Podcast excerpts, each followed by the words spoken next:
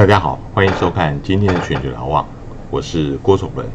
今天跟大家谈的是美国跟中国大陆之间有一个新的矛盾，就是伊朗问题。呃，我们知道在五年前啊，美国的奥巴马政府他一手推动签署伊朗的核协议。这个协议虽然没有完全禁绝伊朗发展核武器的可能，但是他把时间延长，希望逐逐渐的。伊朗能够走向正常化的国家，呃，不要再用核武器对于以色列还有对于周边国家来威胁。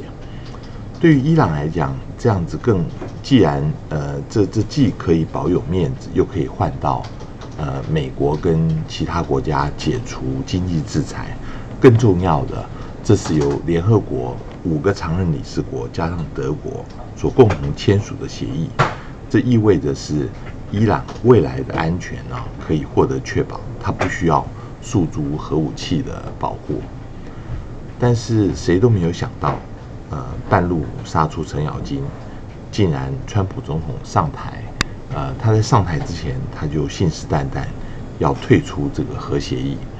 大家这个急着要警告他哦。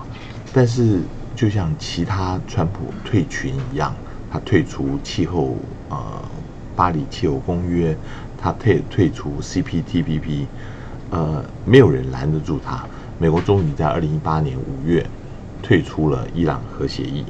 而且重新祭出经济制裁，呃，威胁其他国家不能够跟伊朗有经济的来往。中国的中国大陆的立场跟其他欧洲国家一样，都认为核协议是目前解决伊朗核问题。最可行，而且目前执行的最好的一个协议。伊朗之所以呃，我们看到现在不遵守核协议，而且开始生产浓缩铀，都是因为美国单方面不愿意遵守协议的结果。美国它退出协议以后，它所实施的制裁确实非常有效。美国主要是利用美元清算机制 SWIFT，SWIFT，任何违反。美国制裁禁令的企业或者是银行啊，如果说你跟伊朗做交易，违反美国的制裁禁令，都会被排除这个在美国美元清算机制之外。换句话说，你没有办法再使能够再使用美元作为交易的一个媒介，这个是致命的一个一个打击。那嗯，现在全世界的交易都是以美元为计价单位，即使少数几项。跟伊朗之间可以以物易物啊，但是这个企业跟银行都会担心，呃，我要是冒着被 SWIFT 这个开除的危险啊，呃，会自绝于国际贸易，没有人敢轻易尝试。欧洲国家有些国家像法国，他们希望能维持协议，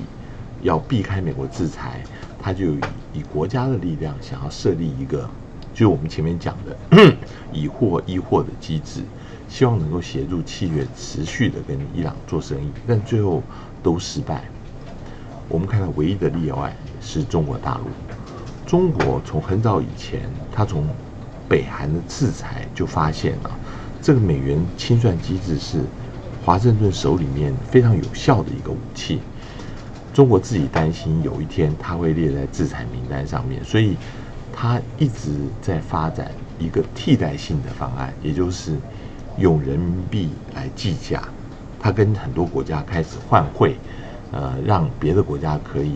在某些交易上面逐渐的习惯不用美元，改用人民币来支付支付。对于战略物资这个石油啊，中国更在二零一八年在上海设立了国际能源交易中心。它就是用人民币来计价来买卖期货石油，现在量虽然不大，但是目的就是要绕开美国的单方制裁。这些就让呃中国跟伊朗的经济合作这个铺了一个可能的道路。嗯，在七月的时候，《纽约时报》有报道，伊朗正在跟中国。准备要签署一个长达二十五年的一个合作协议，里面包含着贸易、投资跟军事安全各个层面。中国要进行一个四千亿元的四千亿美元的一个投资，呃，两千八百亿会用在石油跟天然气行业，就是帮伊朗要更新它的所有炼油设施，一千两百亿会投入公路、铁路、机场跟其他的技术性领域。那中国的相对，它就取得二十五年来，伊朗未来会供应。打折以后的原油这一个长期合约，这个消息公布以后啊，当然一方面反对是伊朗内部有强硬派质疑说，我们是不是跟中国签了一个卖国呃契约？那外交部长伊朗外交部长他在国会承认说，我们的确在谈，一旦敲定以后，所有的内容条款最后会跟全国来公布。那不只是从伊朗反对，现在也。受到美国跟以色列的反对，美国跟以色列担心这是不是绕开美国现在的制裁？那美国将来对伊朗这个极限之施压的这个计划会有一个漏洞，最后会前功尽弃。呃，我们看到美国最近跟伊朗的关系啊，是出现了一些变化。那除了我们看到中国跟伊朗之间，呃的这个交易引起美国的关切以外，从六月二十六号以来，伊朗发生了一系列爆炸事件，全国各地的核设施、炼油厂、发电厂、船厂跟主要企业都发生了不成不同程度的爆炸或火灾啊。有消息人士跟媒体披露，说是以色列的莫沙德跟中情局是策划跟实施了这一系列的攻击事件。目的就是在十一月美国总统大选之前，要削弱伊朗它潜在当中的核实力，免得如果选后变天，拜登再重新回到这个核协议，呃，这四年来川普的这个政策前功尽弃。那同时，现在呃，我们也看到恶化中的美国跟中国大陆的关系，这个。效应已经逐渐的浮现了。中国现在，呃，已经不会在全世界相关的问题上面跟美国的合作。我们看到伊朗问题是一个，呃，北韩问题可能未来也是一个，就是北京不再会受到中美关系的牵制，要来跟美国合作。那最后我们谈到，这会不会变成一个中国跟伊朗会联手来挑战美国呢？